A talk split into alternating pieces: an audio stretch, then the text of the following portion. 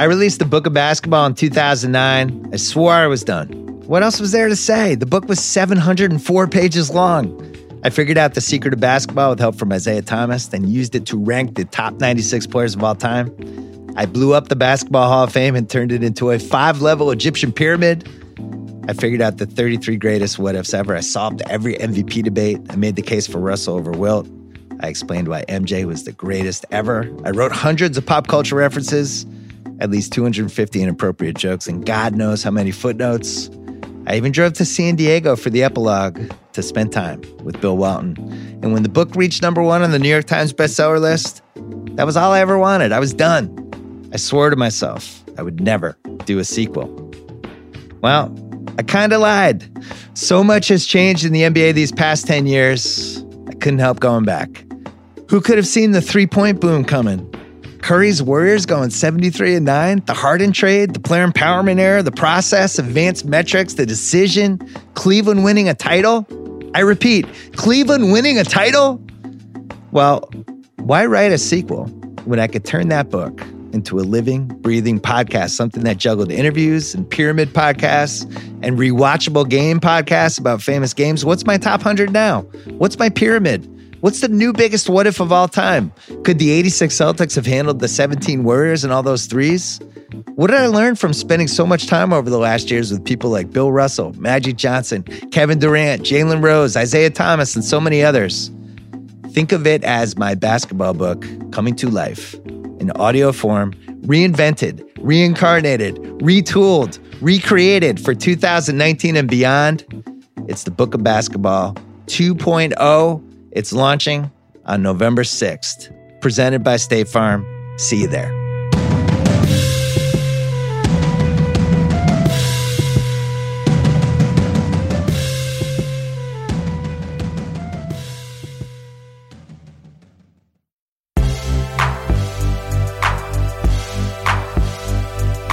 I'm Sean Fennessey, and this is The Big Picture, a conversation show about Martin Scorsese. The time has come for The Irishman.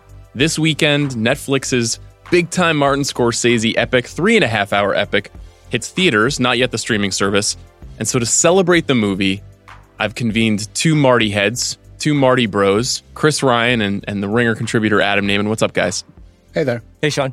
Later in the show, I will have a conversation with Edward Norton, who is, of course, a famous actor and the writer and director of a new movie called Motherless Brooklyn. But first, we go deep into Scorsese. So we're talking top fives today, and we're talking top fives because Martin Scorsese's got about 7,000 films, and it's ranking them is something that we do here on this podcast. But before we do that, I think we should talk a little bit about what Martin Scorsese means to the culture of movies. This is a bit like asking, what does Jesus mean to Catholicism? He, he is, would appreciate that. He certainly would.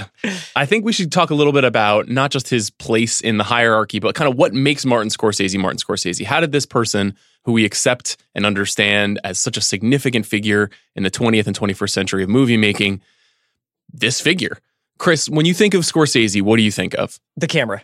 Uh, I think about, um, you know, I always think about this part of the documentary Visions of Light. I think we've talked about this this documentary before, but if you have a chance to, if you listen to this podcast, you should watch this documentary. It's a documentary about the um, history of American cinematography, and uh, one of Martin Scorsese's uh, collaborators, Michael Chapman, who worked on Raging Bull, is being interviewed for the documentary, and he talks, to paraphrase him, about nobody understands how the movement of the camera elicits emotions like Scorsese does. And I think that when I think about what he's done uh, outside of how he's arguably the most influential filmmaker of the last 40 years, with the maybe possible exception of Spielberg, how he has done so much to inform our ideas about crime and punishment and masculinity over the last 40 years. The thing that I always think about is how he moves his camera and how it makes me feel. And no other filmmaker has ever done that for me. Adam, what about you? What does Scorsese kind of mean to you as a person who's dedicated his life to watching and trying to understand films? Well, I mean, I'm personally boycotting him till he makes a 12 part documentary about Thor the Dark World. I just, until he's contrite, um, I'm just not going to think about his work. No, I mean, he's, you, you, you, you mentioned him as, you know, influential American filmmaker the last 40 years. I mean, that's very arguable. You know, I think in some ways he's one of the more misrepresented American filmmakers of the last 40 years. And this all recent ridiculousness over the superhero movies has served to clarify that insofar as people who have tried to argue against him or or who are frustrated with his views try and peg him as a crime filmmaker. And that's not to discount what Chris was just saying about ideas about crime and punishment. I think he's put those ideas in our consciousness. But when I really look at his career, when you actually lay the films end to end, he's one of the more versatile filmmakers of the last 40 years. He doesn't repeat himself. He has core themes and preoccupations that he's drawn to, and uh, you can call them predictable or you can call them durable. But he's incredibly ambitious in the range of things that he's taken on. And I would extend that to Chris's point about style, which is that, yeah, he can move the camera in ways that make you feel. And it's an incredible range of feeling because in some ways, I wouldn't say that he's bound to a single style. He's a tremendously dynamic filmmaker. He's evolved a lot. And I mean, how many filmmakers can you argue have had masterpieces in something like five different decades? You know, it's absolutely it's pretty, true. It's a short list. I think of a lot of things when I think of him. In particular, the fact that what we now understand to be tropes of modern movies were his signatures, yeah. things that he didn't necessarily invent, but things that he has kind of brought into the consciousness. Now, there's obvious things like his heavy use of popular music soundtracking his films, um, slow motion, freeze frame, these sort of heavy tracking shots, changing film speeds, yeah. film speed, voiceover, all of these things that we come to understand and, and and appeared previously in other films. But if you go back and revisit his work, even though, as Adam is saying, extend outside of the gangster genre and go into films about spirituality and films about childhood and comedy and drama and all sort, he he touches every genre, every style of filmmaking in many ways. Obviously, he's made uh, almost a dozen great documentaries at this point in his life, but he has invented a kind of consistent cinematic language that people just take. They take and they use as their own. We'd spent the previous month on this podcast talking about the movie Joker. And Joker, of course, is just one long homage slash jerk on so much of what Scorsese did in the 80s and in the 70s. Yeah. So it's a fascinating thing. I mean, he is the kind of person who, I don't know, he's a little bit like candy to me where candy, if I eat too much of it, is bad for me. But for the most part, it makes me happy every day. And I could just watch one of his movies every single day of my life. And revisiting his work is so fun. The Irishman, I think, is going to be. I don't know. It's going to be seen as kind of a capstone, mm-hmm. and and we're not going to talk about the movie too much here because very few people have seen it. We'll talk more about it next week on the show. I look forward to talking with you guys about it too. But I wonder if you could, with the Irishman in mind, talk a little bit about his relationship to genre. You know, Adam, you you're writing about this for the site. Chris, you think about genre all the time as somebody who loves movies. Adam, what do you think of when you think about what genres Scorsese leans into and kind of how he interprets them? Well, I mean, it, it's interesting. This idea of genre is also what's come up in the in the Marvel confab and people sort of trying to draw comparisons between, you know, the superhero movies of today are like the westerns of yore, you know, which is just so silly, just in terms of how movies are made at studios and how movies are marketed and the, the, the, the continuity of making all these movies that are meant to tie together. Like genre, I think now means something very different than it did at the time that Scorsese was a film viewer, even before he was a filmmaker, right? So his love of genre was informed by when he grew up and the kinds of movies that he watched. He's talked a lot about that, about certain genres that were formative for him, gangster films to some extent, westerns. But I also think that as a film viewer in his youth and in his early twenties, he was drawn towards movies outside of American genres, to some extent movies that were just made out of the United States in general. You know, he came of age in that time when foreign film distribution was kind of picking up and he watched that stuff so voraciously. So by the time he's making his early movies, especially the ones that we might consider to be crime films, um, I mean, Mean Streets is a hard movie to call a genre film, but let's go with it. Let's say Mean Streets is a genre movie. He's bringing so many things, both from inside that frame of reference and outside that frame of reference to it at the same time. So Mean Streets is a movie that to some extent is maybe informed by by by by B films or crime films, but it's also uh, informed by Italian melodrama. It's got this kind of operatic intensity to it, even for such a small scale story. I think that he was actually less obviously renovating and playing with genre in the early 70s than someone like Coppola was with The Godfather. I mean, with with Scorsese, this idea of him as a genre director, a crime director, a gangster director doesn't really actually start to happen honestly until when? Until the late 80s, the early 90s with something like Goodfellas. later on, I think what he's done is quite remarkable in integrating aspects of horror and integrating aspects of musicals and certainly bringing parts of comedy into his work. He's not bound to any one thing. He's sort of a great synthesizer. And that's where I think a lot of his originality comes from. Yeah, I think there's this conflation of Italian American and gangster movie, and a lot Yeah. of those films in the 70s and 80s are very much about Italian Americans. Robert De Niro is the star of almost all of his movies for a 10 or 12 year stretch there. And so, because of that, we kind of confuse the two things. But I think you're right, Adam. I think Goodfellas is when it kind of calcifies, and then as time goes on, we get Casino and we get The Departed and we get now The Irishman and these movies that are part of this broader story of of gangsterism. What about for you, Chris? Yeah, I think I want. I would almost make the argument that until Cape Fear, with a few exceptions, his genre is New York. Mm. Um, does and, and has do, had a lot to do with like the modern concept of what New York City is and how it feels and what it's like to live there and what it's like to try and eke out a living there or what it's like to be a king there. Um, and that so that's really it, when people say, "Oh, he's a genre filmmaker," I think they just get the genre wrong. Yeah, it's an interesting thing. If you look back at his Sight and Sound top 10 list from uh, 2012, it's it's very much in the spirit of what Adam is describing. I mean, this is his list of 10, which he actually listed 12. Like any any good list maker, he knows that the rules ultimately do not apply. And we'll get into that a little bit as we do our list. But 2001 A Space Odyssey, eight and a half, Wajda's Ashes and Diamonds, Citizen Kane, The Leopard, Paisan, The Red Shoes, The River, Salvatore Giuliano, Giuliano the Searchers, Ugetsu, and Vertigo, half American, half foreign film. Yeah. Mostly uh, transcendentalist, spiritualist visions of of filmmaking, and not at all bound by genre. Yeah. So it's an interesting thing to kind of see his lens of genre just as a way into the psyche of the characters that he is most interested in.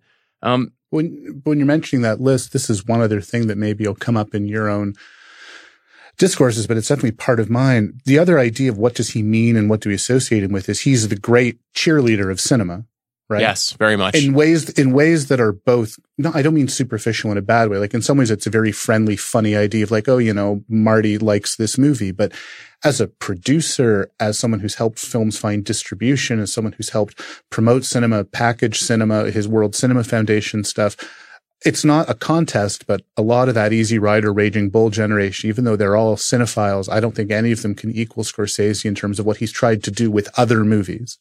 Not just his films, but as an advocate, as a critic, and, and, and, and as someone who works even with younger filmmakers to help them get their work out there. It's a huge part of who he is.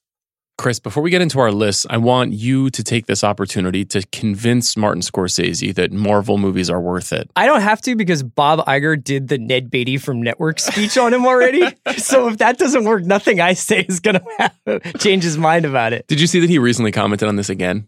Bob or Marty? Marty, in the aftermath of Bob's comments. What do you say? I'm going to read his comments. Adam, please bear with me. I know this makes you want to hang yourself. Um, for them, my concern is losing the screens to massive theme park films, which I say again, they're their own new art form. Cinema now is changing. We have so many venues. There are so many ways to make films so enjoyable. Fine, go. And it's an event, and it's great to go to an event like an amusement park, but don't crowd out Greta Gerwig and don't crowd out Paul Thomas Anderson and Noah Baumbach and those people. Just don't in terms of theaters as we see as time goes on, the, the the vision of the comments are sort of slowly changing and changing and changing because nobody wants to be seen ultimately as a grouch.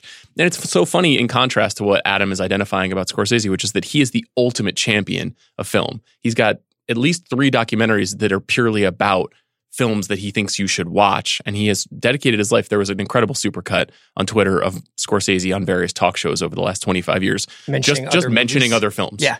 And and there are upwards of 100 films in this 5 minute clip and he takes on this kind of i don't know he's like this barrister of of of movies of film culture and i find it wonderful i mean i've probably picked up a dozen two dozen three dozen films just from hearing him talk about things over the years Isn't that ultimately what this comes down to?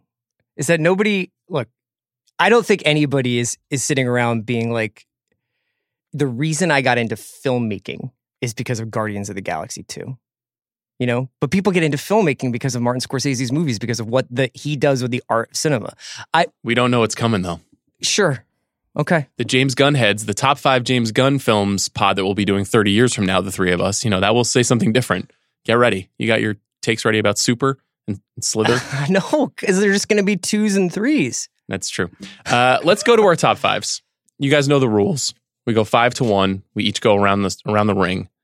You have any runners up you want to note before you get into your lists? Adam, what about you? I mean, I could mention runners up, but I suspect some of them might be on your list. One that I'm not sure will be on either one of your lists that I just barely left out. Like I crossed it out in the streetcar on the way over here. I was going to put it at number five, but I was going to do After Hours, which I don't know is if that's going to be on either one of your lists. This is this sort of like very picaresque New York at night comedy that he made in the in the mid '80s with Griffin Dunne as this guy sort of beset by all of these alluring and and, and, and, and dangerous women during one night in New York. It's the kind of movie I really love, which is it's not in real time, but it's kind of like a very consistent, contained narrative. And it's all about male anxiety and kind of a satire of those things. By no means uh, uh, a kind of puffed up macho movie. Very much the opposite. I just find it funny and and and and uh, and, and hilarious. It's been a favorite of mine for a long time. Likewise, you may hear it on my list a bit Yeah, later in the show. well. Funny how a bunch of guys uh, approaching middle age are interested in after hours and male anxiety. Um, What a town. Chris, what about you? Runners up? Uh, I would say that my runners up are largely um, his masterpieces. Oh, That they don't really figure in my top five because my top five, I tried to be a little bit more true to myself than just like, you got to have this here because of what it means. I'm not playing Apex Mountain with this list. I'm playing just like personal favorites. okay. I want to give a quick shout out to Life Lessons, which is his segment Yeah. from New York Stories, starring Nick Nolte, which I think is one of the best things he's ever done. It's obviously not a proper film, but it's something that I love to revisit, and it's also very fun to skip the other two films in New York Stories, which I don't think work terribly well. Um, let's just dive right in right now. Adam, number five. Uh, number five, I've got The Last Waltz. Yes, so do I. So do I. Hell yeah. Three number fives. Don't do it. Don't you break my heart. Please don't do it. Don't you break my heart. Wow, Adam, who A- knew? Adam, what do you like about it? Well, when I was doing my list, I, I wasn't being this schematic about it, but I'm like, there's all these different aspects that he has to get at that idea of versatility and not reduce him to, you know, De Niro and gangster stuff. And rock is such a part of what he does. I mean, you, Sean kind of said that off the top.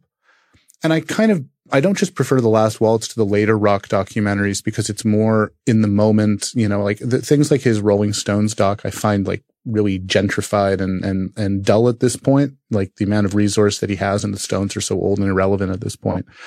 Like when he's doing the band in 76, it's ca- capturing the end of something in real time and a moment in rock music that he was part of because of his work on on Woodstock, but it's also just so thrillingly choreographed as a piece of filmmaking. I think about the scene and it's in a studio where they're doing the wait and the way that he cuts on the chorus from Helm to Robertson to Danko doing the and right before they sing put the load right on me.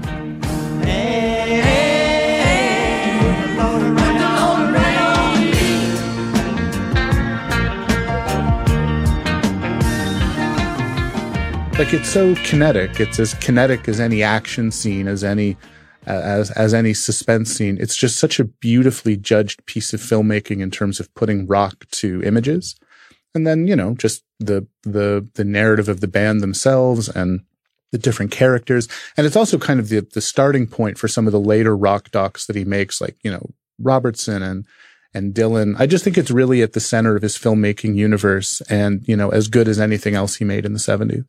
Chris, what do you dig about The Last Waltz? Yeah, I mean, a lot of what Adam said. It's it's one of the two best concert films ever made, along with Stop Making Sense. And I think that my favorite Scorsese obsession, for lack of a better term, is the juice.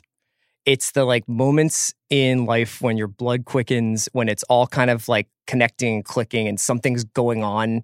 And he captures that feeling better than any filmmaker, whether it's Jimmy Conway smoking or whether it's a guy walking into a room and that that that sequence about of the wait that Adam's describing, the people on camera know it's happening. You know, like the people on camera can tell they're participating in something incredibly special. I don't know how he shot that. I don't know how many takes they did of that. I don't want to know. But there, there's a moment right at the end when they finish the last harmony and Mavis Staples mouths beautiful, and she's talking about the performance, but she could just as easily be talking about the actual the filming of it. Yeah, I think one of the themes that runs through a lot of his movies, and you wouldn't think it would apply to this movie, but it very much does, is the idea of conspiracy, of people conspiring together to do something, to pull something off. And in some cases, it's as obvious as the Lufthansa Yeah. heist. And in other cases, it's a movie like Hugo and it's how making film and Méliès and all that.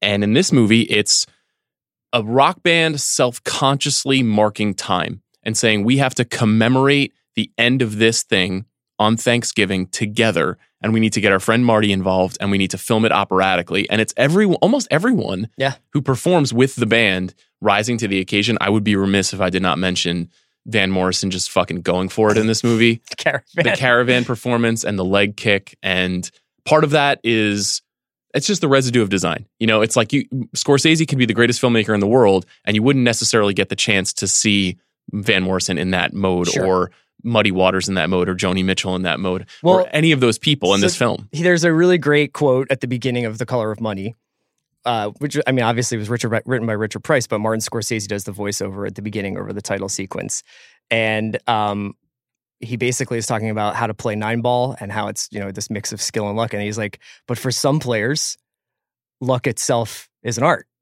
and he's fucking lucky. He got De Niro. You know what I mean? Yep. He got the band. He got Leo. So, you know, Marty knows how to capture luck. And that in some ways is his own art. this is why i've aligned myself with chris ryan adam you know i'm just trying to get it close close to the juice as i can yeah, uh, of course. I like that we all have the last waltz at number five. I would guess that we're going to diverge from here. Adam, what's your number four?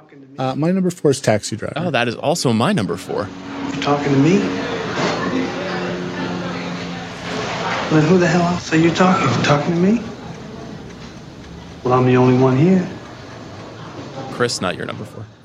No, did not make my list. Adam, speak on it as if no one has ever spoken on Taxi Driver before.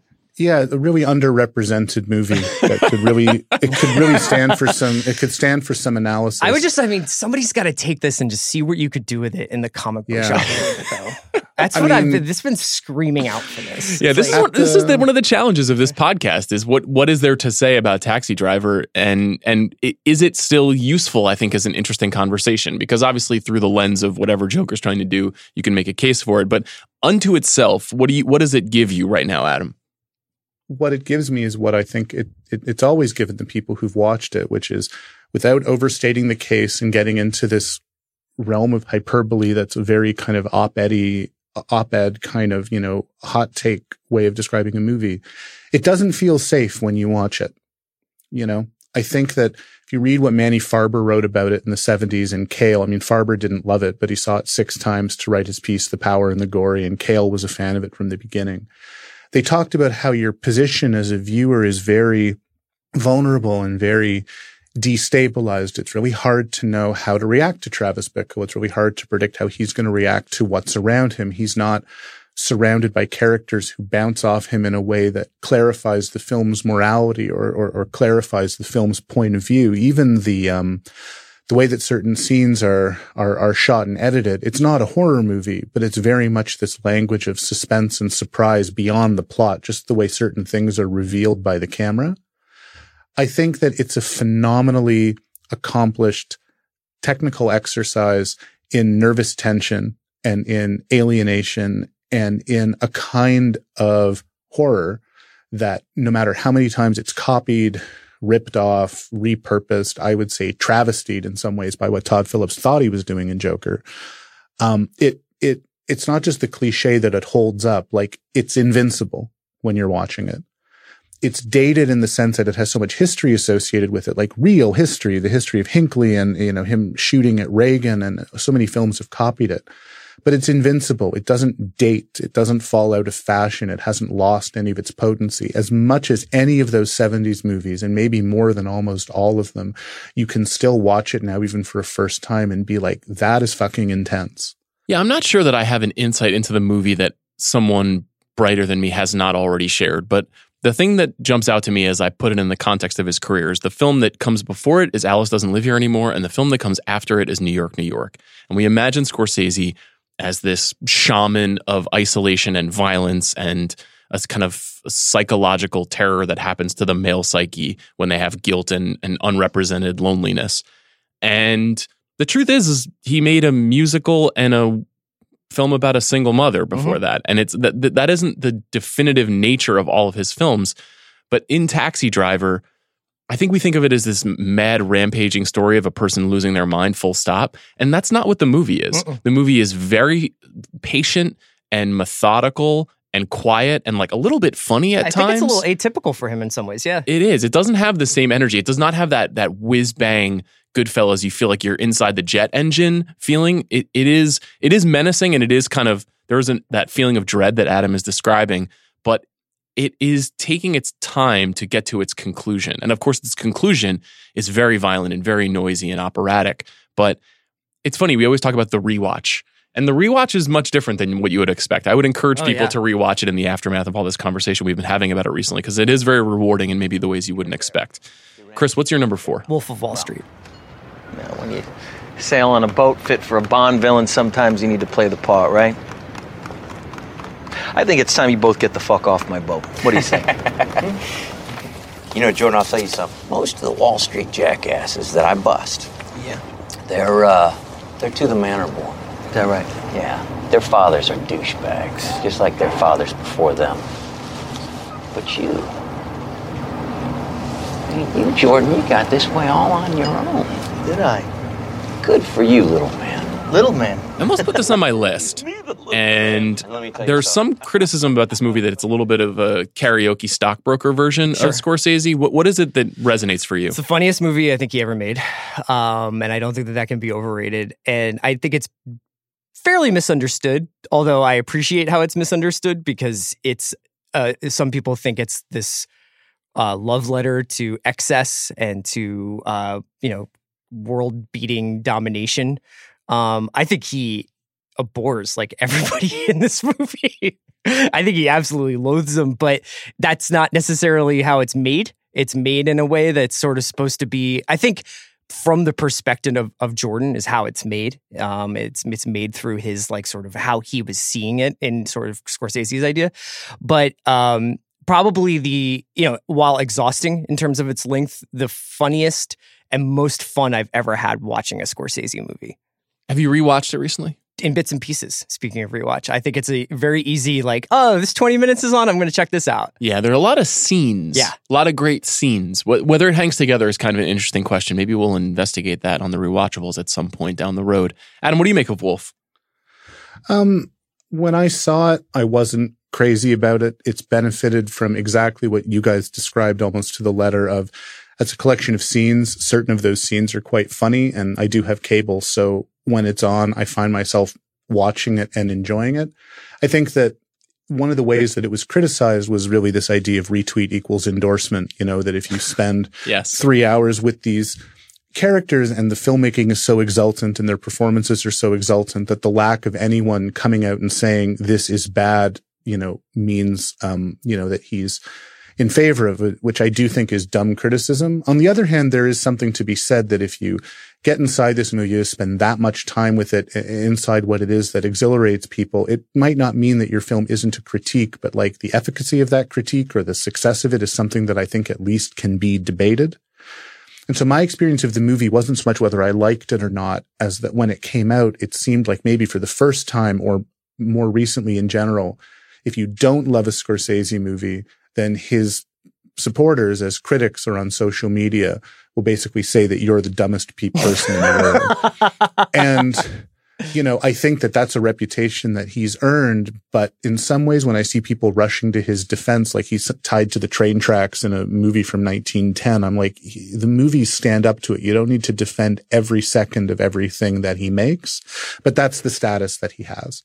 Yeah, I also think fascination with the grotesque is not an endorsement either. It's a kind it's it's it's fun to see terrible people on screen sometimes and just because it's fun doesn't mean you think it's the right way to live your life and there is a bit of nuance in that conversation.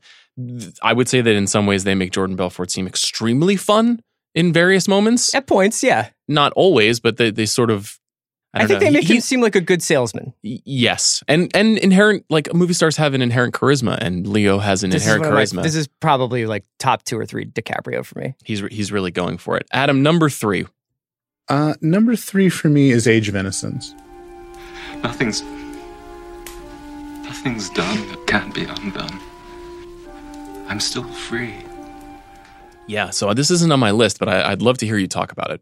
I think that again, this idea of trying to see that which is superficially atypical in Scorsese as being, um, you know, things that he's actually deeply interested in. I think this idea of a movie that is a snapshot of a society, uh, a snapshot of class and of aspiration within that aspiration that on some level succeeds and on another level is thwarted. And also a, a film about people who have to kind of keep things inside because people often find Scorsese quite volcanic. So the way that Travis Bickle explodes or Pesci in Goodfellas, I mean, again, this is that, this cliche about him, even though those are super memorable moments. And in the age of innocence, I'm just amazed by the focus and the restraint and the concentration and the suggestion of things inside with the actors who he happens to work with, particularly the scenes between Daniel Day-Lewis and Michelle Pfeiffer, which I think are the the sexiest and some of the most tragic stuff that he's ever filmed. But I just very much, I mean, I almost thought about putting Kundun in my top five too. And it's not just to be contrary or to be difficult with him. It's just to push back against this idea that he's one kind of filmmaker. So I think for him to do Edith Wharton in and of itself is interesting. I think for him to do a period piece outside his lived experience is, is interesting. And I just think the execution of it is, is exquisite. I find it to be one of his most moving films and weirdly one that I like to rewatch. Yeah, again, he has this amazing ability to sandwich his classics in between these sort of they're not genre exercises per se, but they're extensions outside of his traditional comfort zone. So, The Age of Innocence is followed closely by Casino, which is followed closely by Kundun, which is followed closely by Bringing Out the Dead, which is followed closely by Gangs of New York. All of those films are set in completely different times with completely different costume design and photography style and different actors and different approaches to filmmaking, but they all have this ineffable touch. They are very clearly his movie. Chris, what about you? What's number three? After Hours. I've got 97 cents. No. It's raining like mad out there. No. Would you just give me a break? I really just want to go home. I'm sorry. I can't do that. I could lose my job. Well, who would who would know exactly? I could go to a party, get drunk, talk to someone. Who knows? This is also my number three. Uh, really, one of the movies of, of his that has come to me later in my life. I don't think that I really understood it when I was younger, maybe because I just hadn't had that many nights out under my belt, but captures a certain uh, quintessential New York experience, which is, first of all, it's it's orientation toward late night, which is something that you lose as you get older and also move farther away from New York. What's your normal bedtime? When he goes out. when when when Paul Hackett goes out at eleven thirty to go meet uh, Marcy Franklin is when usually I am tucking into bed with an episode of something on Netflix. Um, but uh, I just wanted to point out a per- quartet of performances from uh, Catherine O'Hara, Rosanna Arquette, Linda Fiorentino, and Teri Garr, which is kind of an 80s uh, like actress Mount Rushmore for me. I thought it was uh, on rewatch. They're just so delightful and interesting, and obviously represent a lot of different th- things that Martin Scorsese may may or may not feel about women. It kind of has this feel of like 1980s vintage paperbacks and Jay McInerney and um, New York yuppie anxiety that goes into Kafka esque sort of trans transmutation, and is a really interesting case where it's not De Niro. You know, it's it is a different kind of energy to have Griffin Dunne as the protagonist, and he has like a kind of electrified, quasi intellectual you know, like very cokey energy where he's talking, you know, that we meet when he meets Rosanna Arquette in this movie, he's reading Henry Miller and he just starts riffing on Henry Miller and rereads. And it has a just kind of like anything can happen feeling that I think perfectly matches his style of filmmaking. I think the energy of the film is best explained by the soundtrack. So this soundtrack to me is everything about Scorsese. So you've got Bach and Mozart this this sort of uh, historical, classical, familiar and yet elusive, grand and operatic music. You've got Cole Porter, and you've got Ira Gershwin, these sort of early 20th century um, standard bearers. Who you know that's very similar to the kind of way that he looks at film too. He's got an innate understanding of those classical American tropes. And then you've got Joni Mitchell, and you've got the Monkees and you've got Robert and Johnny throughout the film. And then in, all the way at the end of the film, you've got Bad Brains Yeah. and you've got punk rock and you've got rebellion and defiance And if also, you- that, that scene where Bad Brains plays is my favorite Martin Scorsese cameo as the Club Berlin searchlight operator. Up there with taxi driver, taxi guy. Yes. Yeah. This is also notably the first movie in 11 years that De Niro does not appear in. And it obviously comes on the heels of his inability to get uh, The Last Temptation of Christ off the ground at Paramount. And he, so he pivots to this kind of grungy, dingy, smaller, quote unquote film. And, you know, Adam, for years, Scorsese, it was thought that the mid 80s was kind of his down period, I think, until he gets to Last Temptation because he doesn't make a film for a couple of years. Then he makes After Hours, which is sort of overlooked. But I think, and maybe it's because of guys like us, but I think in the last 10 years or so, this movie has become a bit of an object of obsession for people who love him. What, what, what do you think the reason for that is? Well, I think that, I mean, again, it's that idea of there's a little bit of maybe critical currency in reclaiming kind Yes. of unloved or underrated movies. So there's that. But it's also a movie that, again, I think to some extent within the culture, its time has come, right? There's a lot of things that this movie about this kind of, you know, ostensibly kind of cool and adventurous, but fundamentally uptight and paranoid man surrounded by all these projections of his desire and his anxiety. Like, I'm not saying that that's specific necessarily to 2019, but it signifies interestingly now. I think it signifies interestingly now in terms of the cult around Scorsese, whether it's the more mainstream one that really does hold him up for sort of, you know, tough guy macho stuff or the critical one that's interested in how he strips back and kind of dances around that stuff.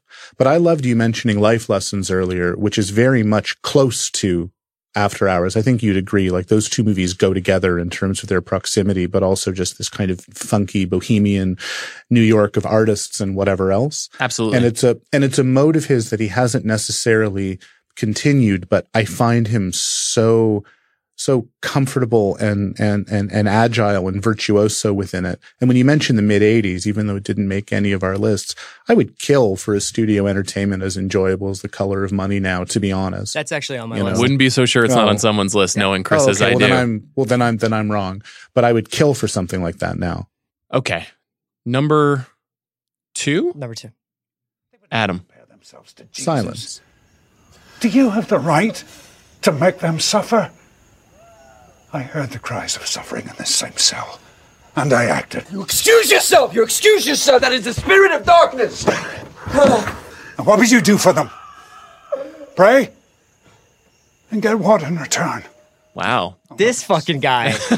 yeah, Adam. I'm, I mean, And when I say this fucking guy, I'm imitating Jesus speaking as a stone in silence. yeah, That The would be a spoiler. the, the scene in silence where I almost came out of my seat was when he's speaking to himself in the reflection. And I mean, beyond just the question of whether this is a conversation he's having with himself or the delusion or the narcissism or the humility of seeing himself as, as Christ, it's like, it's just a version of, are you talking to me? Right? It's De Niro in front of the mirror restaged. And I'm like, you know, not that I need to be reminded that this is the same filmmaker, but so palpably driven by these same questions and these same uncertainties and just continually finding new ways to express them.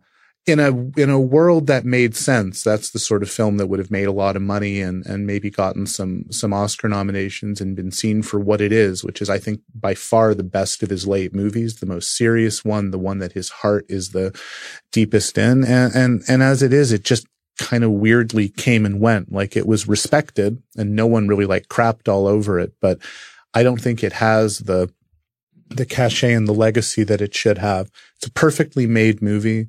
It transcends the kind of unfortunate casting of such super American actors because Garfield and, and Driver do feel a bit out of place. I would say that the performance by Issei Ogata um, in that film as the the, the the the the Japanese character having these long disquisitions with Andrew Garfield, I will go so far as to say it's my favorite performance in any Scorsese movie. He's just amazing. I do take a lot of the Marvel comments in the last couple of years as a direct reaction to the sort of non-reaction to silence. Yeah. Uh, the fact that it, it was so little seen and not treated as an event. And I think any other film like this, even if it was not a box office hit from Scorsese, was treated as an event. The Last Temptation of Yeah. Christ and Kundun, both his sort of classical spiritual epics. Well, it's and it's it's a statement about where we are as a culture where like the comments about Marvel are more controversial than making a movie about Christ, you know? Like the way that Last Temptation of Christ was an actual scandal and that Scorsese actually like feared for his safety over that movie and was, was sent into depression over it. And now it's more like you made fun of Groot. That's the controversy. Yeah, and I think Silence has a chance to be the after hours of the 2030s. you know, it's the, it's the movie that people will go back to and say we were we were wrong Yeah. or we didn't appreciate who, this. who will be the Horst of uh of silence? yeah, it's very hard to say. Chris, number two for you. Color Bunny. Straight pool, you gotta be a, a real surgeon to get over. Yeah, it's all finesse. Now everything is nine ball because it's fast. Good for TV, good for loud break shot. Oh well, what the hell? Check ourselves more than chess. Yeah, so So uh, this is Scorsese's one for them. It was the real like his studio picture that he was doing to show that he could make uh, big Hollywood movies. It is a real sliding doors moment because Scorsese has so much repeat business with actors. He he works with uh, De Niro obviously a bunch and DiCaprio a lot in the last ten years, fifteen years. But a real moment where you're like, this guy understands how to make movie star movies in a way that few people do and uh, the performances of Cruz and Newman, especially, are two of my favorite in Martin Scorsese movies. It is an anti-sports sports movie uh, that ends right where most sports movies would begin their climax. It has the best sequence he ever filmed, which is the Werewolves of London scene. and also has my favorite opening scene of any Martin Scorsese movie, which is Paul Newman simultaneously having a conversation about bootleg bourbon that he's trying to sell to a bartender and making fun of John Turturro's character Julian, who is a cokehead pool player who is getting his ass whipped by Tom Cruise's Vincent. So there's this like incredible moment where uh, he's having these two conversations, and what that really was about for me was Richard Price, who is sort of like the great, like, I wish they had made three more movies together guy. Uh, Price never really, like, I think he, Scorsese was in the mix to make Clockers, but there's a couple of other Price books and scripts out there that I wish Martin Scorsese had, had, had made. Um, I wish he had made Lush Life. There's a screenplay for Lush Life. It would have just been, God damn it. Why didn't just, like, Leonardo DiCaprio could have just made Lush Life? I've I've always thought that that should have been a thing. Uh, and so their their partnership is really wonderful because the dialogue in this movie is is just poetry. It's such an incredible film, and I think it's really overlooked. It captures winter in the East Coast and Midwest in a really beautiful way, Atlantic City in a beautiful way, and Newman is an absolute absolute monster in this movie. He's so good. It is also maybe you guys know this. I, as far as quasi revisionist sequels, yeah, where does it It's rank? also it's fucking franchise IP. It's it's IP. That's the thing. is that he's he's obviously able to do that, and and it has frankly very little in common with the Hustler Yeah. in terms of its style. Obviously, it's about pool in many ways, but the the filmmaking is so different, and the energy is so different, and even Paul Newman's character in many ways is so different. Um, it's a great pick.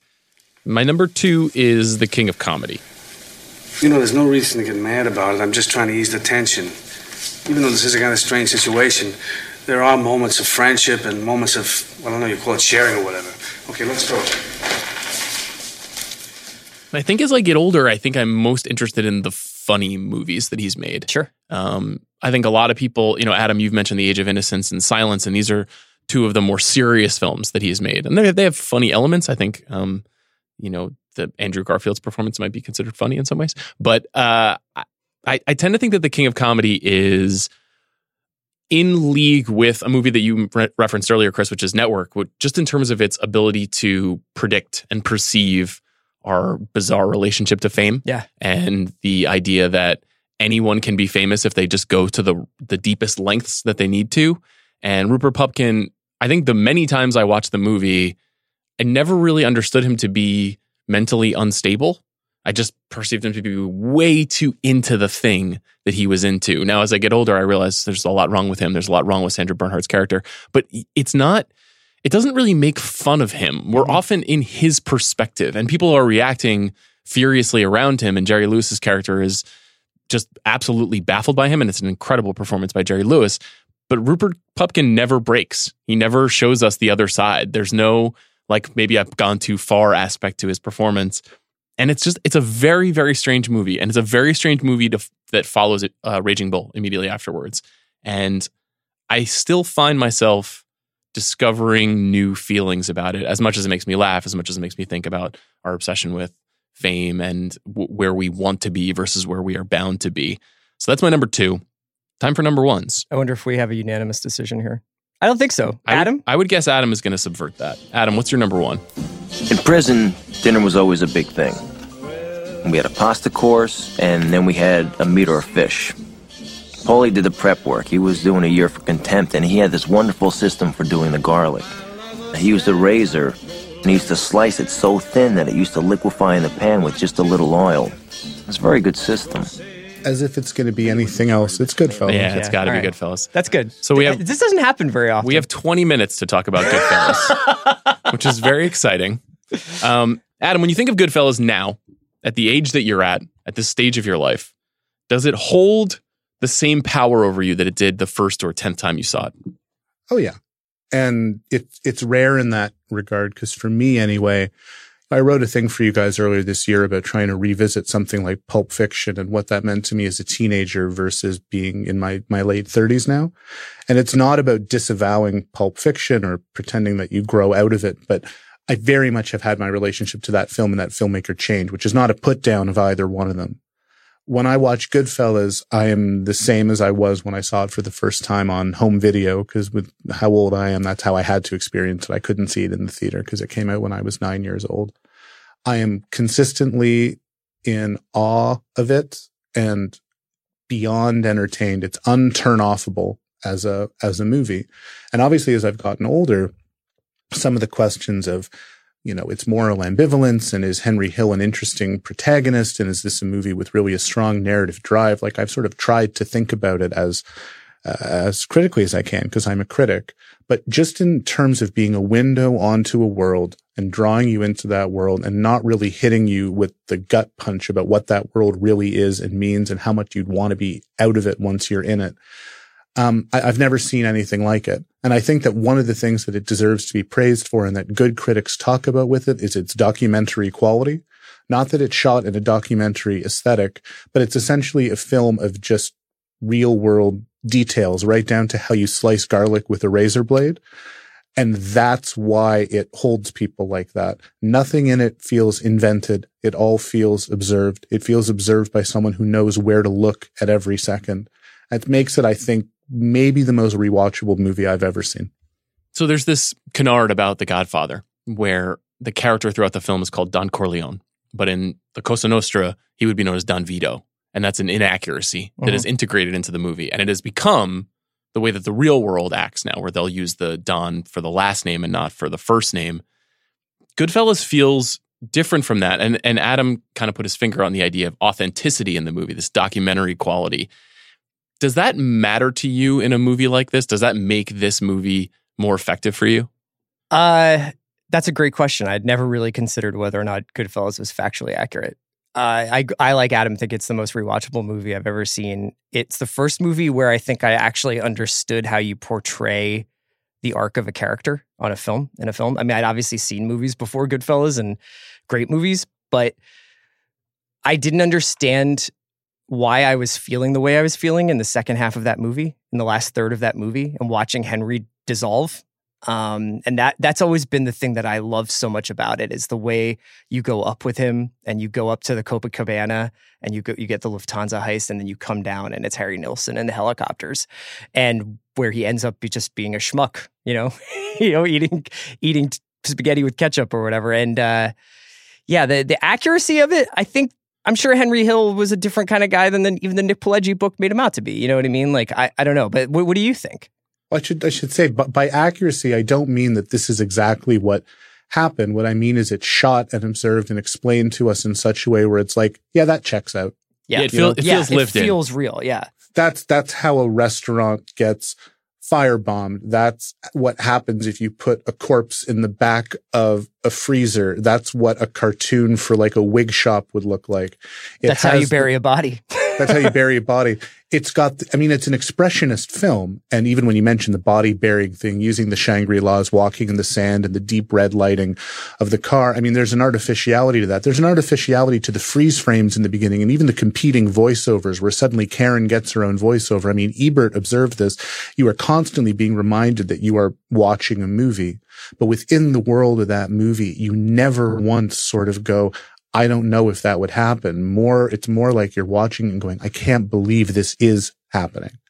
And the scenes that he was told maybe to cut, like he famously talked about the scene with his own mother playing The Tommy's hoof. mother, where they, with the hoof and the, you know, stopping and having the spaghetti with poor Frank Vincent in the truck. Those are things that maybe another filmmaker with less power or less control at that point in his career might have been forced to lose, but they're what makes the movie. Growing up in New York on Long Island as I did, I think that I understood Goodfellas to be the first important piece of art.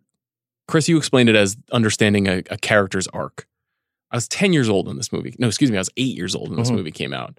And around my neighborhood, and I, I grew up across the street from Nick Pileggi's nephew. So I I have I had some some deep awareness of what was going on with Goodfellas. I had a kind of play by play as a young person. I remember him sitting in my living room and talking to my dad about this movie. My dad's a police officer, so Mhm. he was also inherently interested in Martin Scorsese and the way he portrays a certain kind of lifestyle. And it created a, kind of cult around the movie at a very young age. And Yeah. I, I wonder if I sit here today in part because I was kind of jet streamed into Goodfellas at too young an age. But by the same token, because I got to it so early and because it's probably the movie I've seen the most out of everything, it's probably that in Pulp Fiction, which Adam just mentioned as the sort of one and two of the movies I've seen the most times. I also feel unable to understand it in a lot of ways. It's a bit like um, trying to understand what you love about your brother, or you're just you're so close to a person and you see so much of yourself in the person, and you see so much of the good and the bad, and you see so much of what you um, accept as a natural part of your own life that I don't. I, I actually feel like I have no insights on the movie. I just I, I like to think of it as a great library that you can get lost in different stacks in. And sometimes I'll I'll watch it and and really just watch for Karen and Henry because I think it's an ama- amazing relationship movie. It's probably one of the more realistic fights, romantic fights I've ever seen is is when she flushes the cocaine down the toilet, which I know sounds weird, but Karen, that was worth sixty thousand dollars. I need that money. That's all we got. the desperation and like we're so mad at each other, but we're also still connected to one another. Depending on that, why did you do that? I had Karen, do what- They were gonna find it. Fuck, Karen, they would have never They would have found found it. it. I swear to you, Henry. I swear, Henry, they would have found it. Oh, no. Why did you do that? Why? They Would have found it. Why did you do that, Karen? How many times have you woken up to a gun in your face from your wife? Frequently or semi frequently? Yeah, she she gets pretty mad about my driving. So uh, there's there's that. There's it's I think pretty easily the greatest use of music in a movie. In a in the way he uses pop music, there's too many moments to even c- comprehend. From Layla to and then he kissed me to Sunshine of My Life when the slow motion shot of Jimmy Conway and smoking. I mean, you can't even to Harry Nilsson. There's so many things in this movie that you can just kind of like wander off go down that aisle for a while and then you know you realize oh i've been here this whole day just flipping through this scene Yeah, it also helped me understand. You mentioned that you you never really feel like you're not watching a movie. It's constantly reminding you, and it starts in the very beginning, which is that that, that opening voiceover, As far back as I can remember, I always wanted to be a gangster. which is brief and just two sentences, and then we cut immediately into Tony Bennett's rags to riches, mm-hmm. and it feels like there's something being constructed around you. It's like something is being built up around you, a whole world, which is Adam is identifying. Adam, what else? Uh, what, what else about Goodfellas should we be saying? I mean, it's interesting to look at it as a collection of performances because, I mean, Henry's the lead, but in some ways, Liotta's quite self-effacing. I mean, the point of this character is that he's very much a passive observer, right? Until he realizes far too late that he's not just an observer. He's bound up in it and he's culpable morally and, and legally, but just the balance between those three main characters. People don't, for some reason, people don't clock it as a major De Niro performance because he's not the whole movie. You know, like he's not Jake LaMotta, he's not Travis Bickle, he's not Rupert Pupkin, but he's amazing in in Goodfellas. It might be one of his most underrated performances for Scorsese, just the sense of menace and self-preservation that he has. Pesci's obviously just electric, and he's one of the best illustrations of that principle of comedy in movies, of, of the comedy of excess, right? Like, Mhm. it's funny, and then it's not funny, and then it's funny again, and then it's terrifying, and then it's not funny. I mean, his whole, you know, are you laughing at me or am I funny to you? Uh, you could use that in any course on how, I don't know, the comedy of machismo works on screen. But I also just think again that as a piece of construction, you were talking about the way the music narrates it. I will never forget in that early passage where we have the young Henry Hill, how much of it is about eyes and what eyes are seeing and Yeah. eye line matches. And the fact that he can barely see over the steering wheel when he's parking all these good Goodfellas cars and then the girl standing behind the fence watching him. There's like a coming of age novel in that eight seconds of, of, of, of footage. It's an amazing act of compression. Everything about it feels epic, but everything about it feels fast. It's the speed of it that I never get over. Can you think of a movie that is that packed with detail with less drag? Is there any part of the movie that drags? Is there any part of the movie that's boring? It's just no, if you start listing your favorite scenes in Goodfellas, you very quickly wind up just filling out the Narrating screenplay. the film. Yeah, Yeah. exactly. Because I was just thinking like Tommy's death, Jimmy's reaction, Karen going to get the furs, the you know the helicopters. Like you start and you keep going. The like the cleaning up after the Lufthansa heist, the Lufthansa heist reaction in the shower. It's like how many different things are you like? Oh, in any other movie, this would just so easily be the best scene in the film. So let me put it to you guys then. What is your favorite scene in the film? Chris, you first. Oh, fuck you. Uh Step it up, Chris. We're live on a podcast. I would. I guess I'm gonna. I guess it's when he beats the shit out of that guy across the street from Karen's house. Hey, fucko. uh, the the feeling that he is able to turn on that level of violence because he's familiar with it, and the the reaction that she has to it, the reaction that she has to it, and the the slow mo shot of of Lorraine Bracco opening the screen door with her pink cardigan, and he hands her the gun. He's like, "Hide this," you know. Adam, what about you?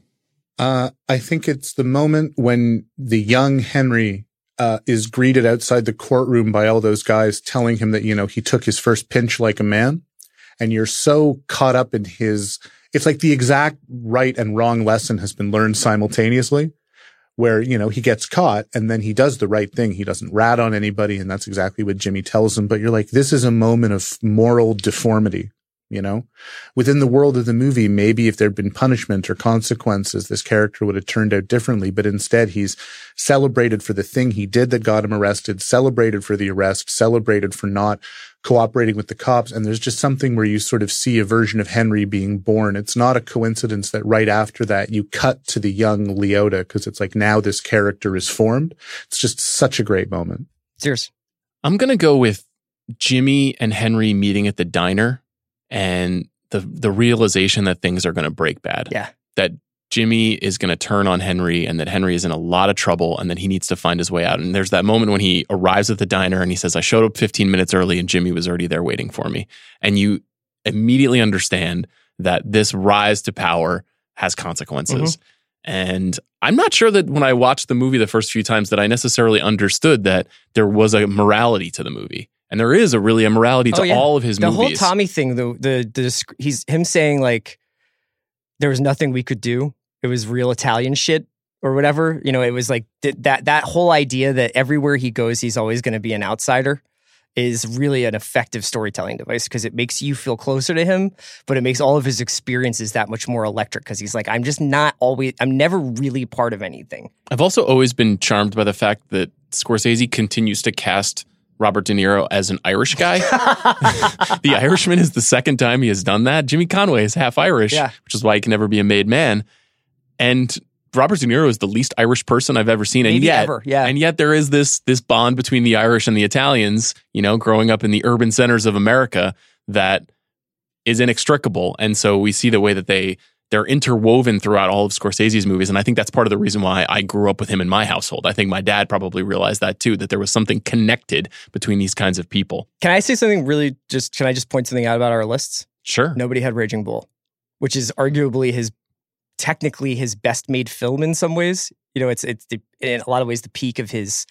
No, I mean, my guilty opinion is that it's it's it's the masterpiece that has never really worked for me. yeah. I mean, I just I I honestly have a hard time watching it, which is weird with Scorsese movies because it's not like they're all musical comedies until you get to Raging Bull.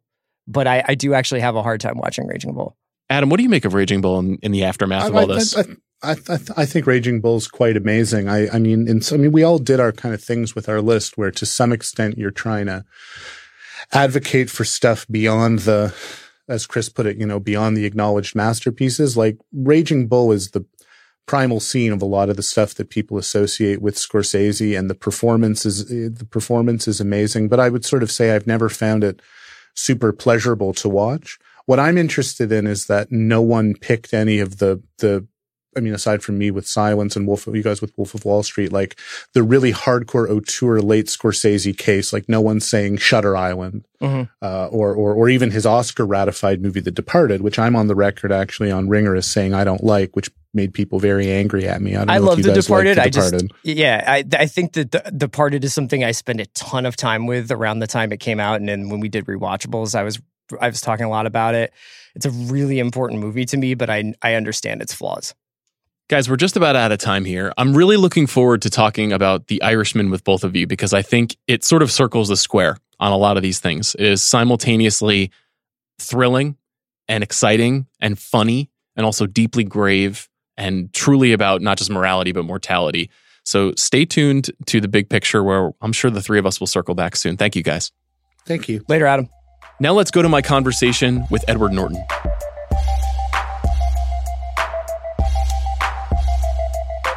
Delighted to be joined by Edward Norton. Edward, thank you for doing this. Pleasure. Edward, you've got a movie here. It's your first directorial effort in 19 years. Why 19 years? Uh, I didn't intend it to be 19 years, but uh, like John Lennon said, uh, life is what happens when you're busy making other plans. Um, I I meant to do this sooner, but when I was writing it, I got a little blocked. And then when I got blocked on it, I kind of did that classic thing of put it in the drawer. And when something's sitting there, it becomes this albatross. It's like you, you're scared to crack the drawer because of the, it's like, it's like taking the rust off an engine. You have to, you have to start the whole thing up all over again. And, um, after some significant, um, uh, friendly goading by, by, by certain friends. And I, I finally got it back out and got it going. But I, When did you first start writing it? uh, I really, I, the, the book came out in 99 and I had conversations with Jonathan about wanting to do it, but I, I told him at the time I was just going into making Fight Club and then directing, um, Keeping the Faith. And I knew it was going to be a number of years before I could get to it. So, um, uh, I started working on it in like 2003 or 2004. I did a big chunk of the, the research and the writing, the whole idea to transpose the novel from a contemporary novel back to the 50s and enmesh it with this sort of social history of, of New York from that era. All, all was that kind of this initial inspiration and wave. Um, and then I got hung up on it. And then I, I really didn't work on it again for years. And then I finally finished it in like 2012. But then, but then, you know, it's, it's, it's hard to get these movies made. It's, it's, it's very tough to get like original adult dramas done. Um, Someone just described this as a movie movie to me. yeah, is- it's like it's a lot of people have been saying to me, "Man, they just they don't make these movies anymore. How did you get it get it done?" And and um, how'd you do it? Uh, it was it, it was complex. It it I had a great champion in this guy named Toby Emmerich who now runs Warner Brothers, but we we had actually he was a screenwriter. He worked at New Line when I was making American History X, and he wrote a movie in the late '90s that that um, we were making around the same time as Keeping the Faith, and, and, and um, we became friends. And and as he um, he he was part of getting the book for me all those years ago, and it, it's you know people talk about like studio executives, and all sounds very Hollywoody, but but this really was a um, I had a real we have we're friends, and he's a huge Springsteen fan, and we we have a lot of commiseration, and he really was my champion on this. You know, sometimes you need someone who's saying finish this, it's great, and I want to make this movie. We we've got to get this done, and and then he was the person who said you should direct this. So he really he he he was a rare champion, um, and he really stuck with it, and finally we figured out how to get it done. I think this is sort of the black diamond of movie ventures for one man. So you wrote it and you directed it and you star in it, and the performance requires a keen level of focus because of the disability of the lead character. Um, how do you do all of that? That seems like the hardest possible thing to take on after not making directing a film for so long. Um, yeah, the the it's always tricky. The, the the wearing two hats is always tricky. My anxiety was less uh, about doing it myself and more about the impact that that directing and playing this role was going to have on the experience of the other actors. Because the because the character has an affect on other people and you want other actors to have that kind of ideal experience of getting to interact organically and in the suspension of disbelief that goes on when someone's sort of staying in character and all of it but that just wasn't possible. And i was worried about i was worried about i was worried about the deterioration of the quality of the of the acting partnership i would be able to bring by constantly breaking out of it and then also being their director. My my my my whole card if you will to play into that was just get the best actors in the world. Like and i everyone says that but i really went for very specifically tradecraft pros, people I have long relationships with, a shorthand with, who are New York stage actors, um, for in the for the most part, and and who I knew weren't going to be kind of um, overly methody or needy, and and could be facile and nimble and work with me in that capacity, and that that really paid off. Was there ever a time when you were not the director or not the star of the movie when you still wanted to get it made, or was it always going to be that way? Um, you always you always have moments when it's when it's a hard when it's a struggle to get something put together. Your brain spins the Rubik's cube and goes, "Well, what if I didn't direct it and I got so and so who's having a hot moment to do it?"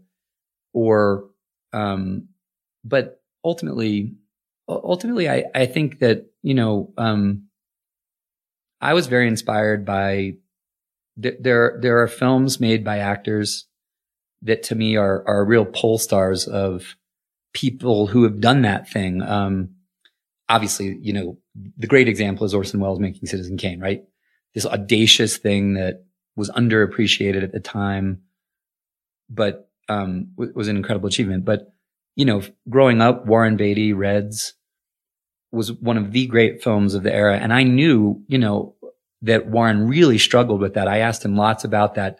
Everybody told him he was crazy. Everybody told him it was too long. Everybody told him it was too sophisticated and, and too wordy and all of it. And it's one of the great, one of the great films of that decade, if not like the last 50 years. Um, and, and, you know, Clint Eastwood making Unforgiven or, um, Kevin Costner making Dances with Wolves. There, there are these examples of times I think when actors, they have a, they have a sense of how a, a piece of material sits within their core understanding in a very special way and they do something special with it. You know what I mean? And I, they bring their understanding of themselves as a performer. The, their, the story is something they hold deep. And, and lots of those are, are tilting at windmills stories when you dig into them. And I, I, I kind of felt you just, you just gotta, you just gotta keep at it. You know, this, you just gotta, you, you just gotta keep beating against that wall until it cracks and um, it's frustrating at times but then then it's rewarding when you get it done You mentioned yesterday when you introduced the movie that there was something very appealing about this character and wanting to play this character and see what you could do with it. What was it specifically about Lionel that you connected to? i would say many times i'm drawn to characters because of their exoticness to me I- i feel very distant from what they are. And that interests me, seeing if I can stretch across into an understanding and the creation of something that's very, very distant from me. Li- Lionel, more than most characters, I felt a really strong sense of understanding and affinity in the sense that um, I think that the trumpet player that Michael K. Williams plays sort of says what I feel, which is you've got a head like mine it's always boiling over and turning things around. And some people call it a gift, but it's a brain affliction. he's speaking about his jazz, his, his life as a musician. I, I feel that way as an actor. I think that acting is, it's a compulsion. At times it's a compulsion to mimic and to play with words and to hear the sound of words and to hear the tonality of voices. And, and, um, and in a way, uh, acting's a lucky way to, to, you know, um, sublimate that to, it, to, or to put it into something creative. But Lionel's, Lionel's, um, Lionel's brain, um, and the way that words ca- and sounds can be, um, an addiction and an affliction was something I, I, I really related to. So I, and I also think, um, he's such a paradoxical character in the book. He's very poignant, very lonely, but really funny too. He's really smart, but then he can't navigate the world without enormous effort because of his affliction.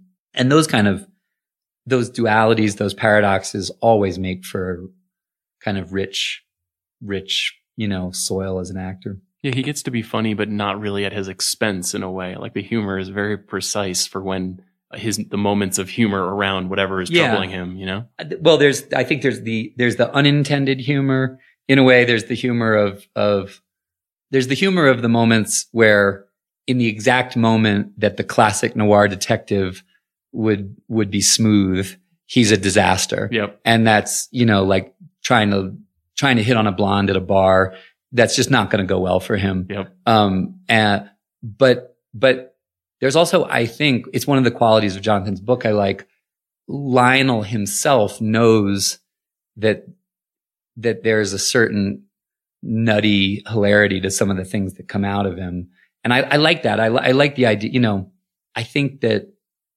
the the awareness, the awareness of himself, is a part of what the story is about because he, as he ends up observing to Laura, he he's kind of trapped in his own affliction, doesn't really pay attention to much beyond the narrow confines of his problems until what happens in the story opens him up into sort of looking beyond his own troubles and at things that are going on in the wider world and deciding to sort of start to um, act, you know, as opposed to just be a, a you know a passive, um, have his life be defined by his affliction. Yeah. and he- I think a, a- a switch flips at some point Yeah. for him. You can kind of see it. yeah there's and this is it's i always think um the the second level of a story is great if it's there and in our story there's a lot about what's going on in america what's always been present in america in terms of underneath our rosy narrative about the democratic ideal and all of it we like anywhere else in the world we've got the threat of the allure of autocratic power um, the abuse of power on many levels and um, and and this and the way that that and racism affected the the way that one of the great cities on earth was built, New York City, is it's a big murky story, and to me, like Chinatown and and the fact that L.A. was built on stolen water, if you come away with an essential sense of of something that's good, but you need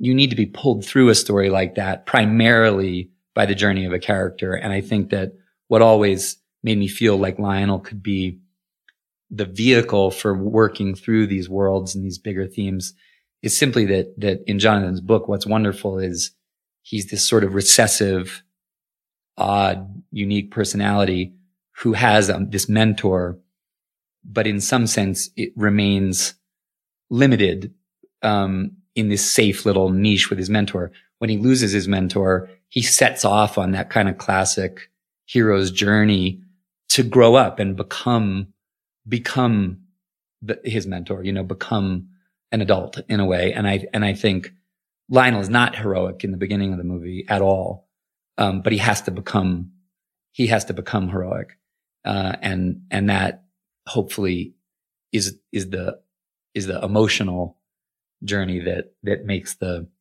degree to which you follow the the plotting or the bigger themes um sort of a bonus you know the the film really kind of clicked for me in a meaningful way when it became clear that it was going to be a pocket history of New York. And I like how much you changed about the book and the story and made it much more about these somewhat hidden figures in history um, and didn't necessarily beat us over the head with trying to explain and explore the themes that you're talking about, but made it feel seamless to the Lionel story.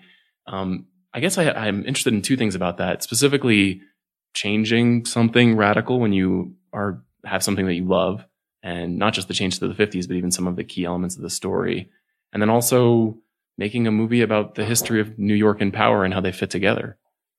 The short answer is I wouldn't have done it if Jonathan Lethem wasn't okay with it. Um, I was pretty upfront with him fairly early on that I felt that there was an issue with the book being sent set in contemporary New York because the characters he wrote are are described in a way that feels very much like people in the 50s. They they act and speak and have backstories and and and it was conscious. Jonathan sort of wrote like these these old world characters. Hammett riffs. Yeah, and, Yeah, and in yeah. the book it's kind of a meta um it, it overlay and but film is very literal and you can quickly it could feel ironic you could feel like um almost like is this the blues brothers Yeah. like you know is this is this a joke are these guys being funny are they are they you know and and there were lionel was too interesting a character in his own right to get ironic with him i think and jonathan 100% agreed with that so my first instinct was simply to set the story in the 50s um, because it would allow Lionel to be this afflicted character in an era that's less sensitive. No, you don't have to explain like, well, wait, everybody knows what Tourette's is now. Why is everybody being so mean to him? You know what I mean? Yeah. It let his isolation, um, and the fact that people call him freak show kind of feel more credible and grounded. And then once you did that, we sort of had to jettison the modern conventions of the plot.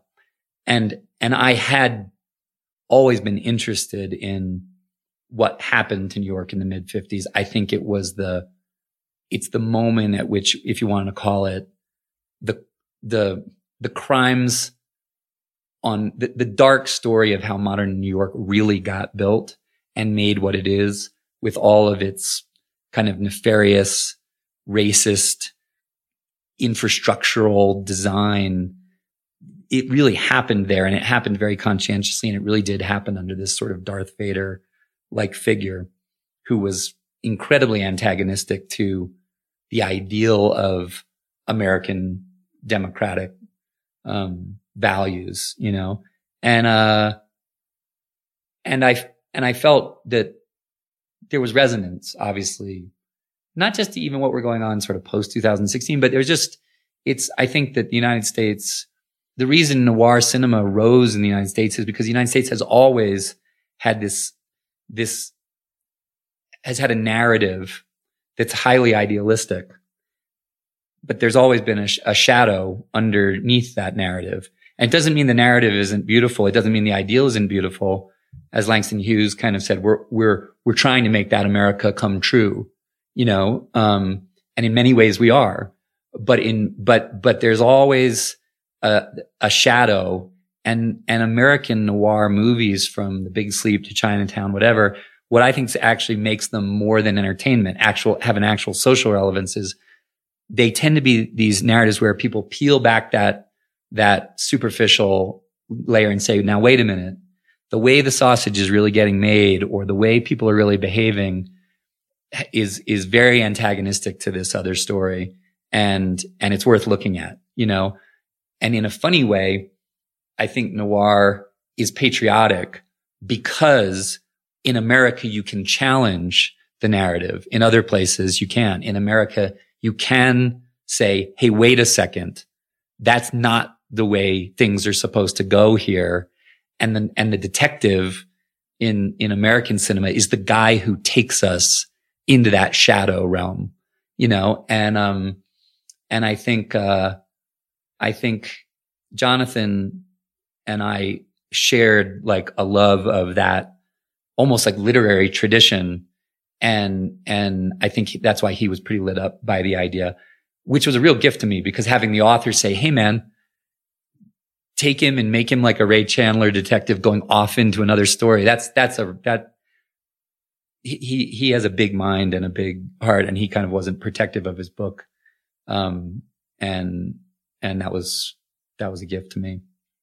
Gentrification and autocracy and hoarding power, none of that stuff is new in America, but it's very, it's top of mind, I would say, last few years. Yeah. And, and sexual power, the way that, the way that political or corporate or whatever power tends to also refract through the same people into, you know, this whole Me Too moment that we're going through, which is a, an incredible kind of a karmic comeuppance in a way or a confrontation with something that's been around for a long, long time. Um, Did you find yourself revising the script and the film to more cleanly reflect those things? Um, there were, there were, there were, there were things that, you know, there were things that it, it, I certainly felt, well, let's underline that a little more. But in, but in truth, um, I had written most of this by 2012. You know, Obama was like, it, people have asked me, is some of this directly responsive to, you know, Trump's election or anything? And it, and the truth is, it's not. It, it I, I, I really was like, I started trying. I was finished writing it, and I started trying to make it in 2012. Um, I think that, I think that a lot of what it is about had the resonance of it has definitely intensified.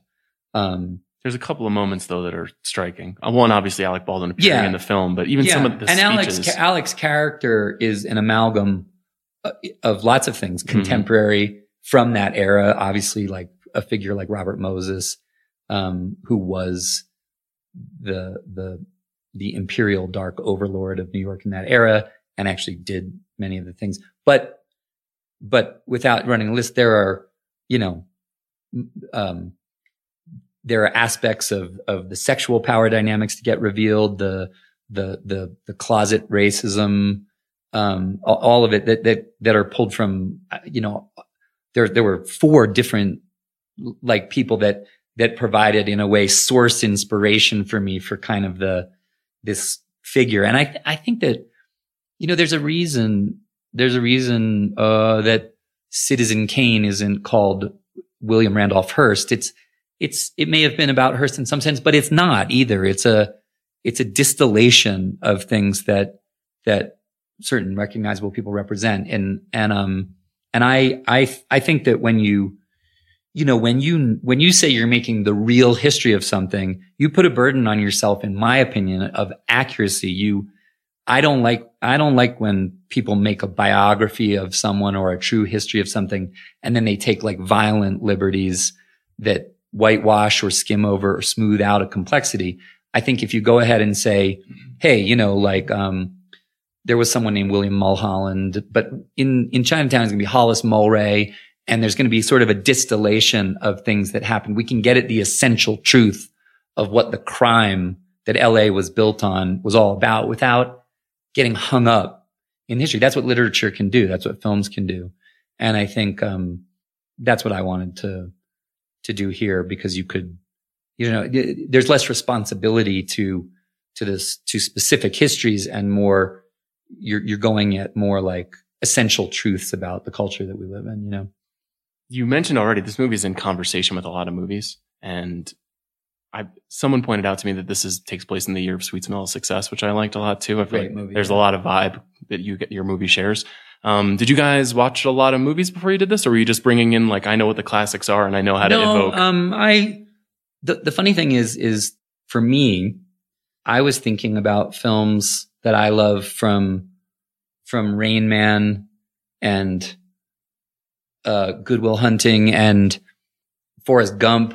yeah, for performance. No, and- because as much as political noir history films, because because to me, um, you know, Eric Roth, who wrote Forrest Gump, said something really wise to me one time when I gave him the script. He said, you know, the narrative device of an afflicted underdog who triumphs and who the audience can root for, not despite his affliction, but because of his affliction, it gives, it gives the audience the opportunity to feel en- en- enlightened or ennobled because they have chosen they've chosen to root for the underdog.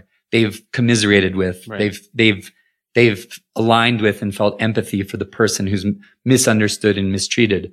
And not there- pity. Yeah. yeah, exactly. And there's a great, there's a real wisdom in that. I think that there are many, you don't tend to look at, um, that emotional experience as formulaic, but if you look at, there's a lot of films I really love that, that achieve that, um, like Rain Man and, and Forrest Gump and, you know, um, A Beautiful Mind. There's, I think sometimes the, the struggle, the struggle of people, of someone to overcome an intense affliction, a really unique affliction, mm-hmm. that's the heightened quality that makes it like, like visceral and exciting because it, it's extreme. But what it does is we still see ourselves within it, even though we don't have Tourette's. What we do is our heart reaches out because something in us responds to the sense of injustice or isolation or being misunderstood because everybody has a little bit of that experience and they don't want to be the person who would mistreat that person. Mhm. They want to be the person who would, who would give them a place in the world and see their gifts within their, um, affliction. And, and so I think Jonathan's book, though we departed from the story of it, the, the core emotional device of the book, we stuck with very closely, which is that from square one, from the first second of the film, just like in the book, you're inside his head with him as he explains to you, I'm going to set up for you that I have a serious problem. You know what I mean? And then you're going to see it so that you're, you're, you're on his side. Um, But that's and- also authentic to a Bogart movie Yes. too, where you start a movie and you're That's true. inside of his head. You know? That's right. And, and that's, that's why I like, I love what Jonathan did because it's a convention of the detective story, but it flips it on its head in a way and, and says right from the get go, like, this is not going to be a gumshoe story like you're used to. But when I watch people watch the film, one thing I'm happy about is I think within about the first two minutes, pe- people are, people are on his side. Um, they, they, they are interested in how he's going to get through it and, um, and sympathetic. And I think when, once, once, um, uh, when you, you know, if you think about, uh, For- Forrest Gump, let's say as a film, it's funny because Forrest Gump gets a, a bad knock. Sometimes people sometimes relegate a, a, they say they think it's like more sweet and syrupy than it is. When you watch that film, it's a very, it's a, it's got real sardonic. Life is hard on him, yeah. Darkness. People Yeah. are very, very mean to him. Yeah. And there's dark things going on. Jenny has been molested by her father and, Mm-hmm. and, and the social history that he moves through is very turbulent. It's not, it's, it's very mature actually. And what you realize is quite effective about that movie is that you don't, you don't, when you look back on it, you don't remember the plot of it. You, you, you couldn't, you couldn't point to point to point narrate all the things that you're taken through. But what you remember is the way that what you, you, it's kind of like your emotional alignment with him as he, as he moves through these, the, the surging forces around him. And, and it kind of, you, you, you end up with something deeper just about life in general more than, than the plot per se. And I always think that's, those are the best stories. Like, um, if you, if you identify, if you identify with the character fundamentally, it's more important than whether you process plot in a way. But I think Um, part of that is the same way that we empathize with Tom Hanks, we also empathize with you. So if we see you in that role and we have a relationship with you too, it's a little easier for us in a way because you can disappear, but you're still you at the same time. yeah, hopefully. I mean, you know, I, I think that that gets back to like what I was saying about people I think have done very inspiring work. And in some ways they understood what Lionel is, the, is a kind of character that I, I understand. And I, I hope it, it has a kind of a, that there's a core solidity to him and credibility to his, his unique strangeness that draws people through in the same way that like, you know, not a lot of people could, can, can be the cowboy that Clint Eastwood is in Unforgiven. It's just, that's just like, that's like where we love him. Iconography. Um, Yeah. yeah. And, and, or Warren Beatty and Reds, you know, like that's, that's, you know, as much as everybody wants to be versatile, and I think sometimes there's those things where every, everyone as an artist hopefully finds their own, you know, if you're lucky, you get to find a voicing or find a, a sort of a set of themes and a, and a kind of a, that you understand that you, Mhm. and you, you, you want to express and you, you gotta, in a way, embrace it and go for it, I guess.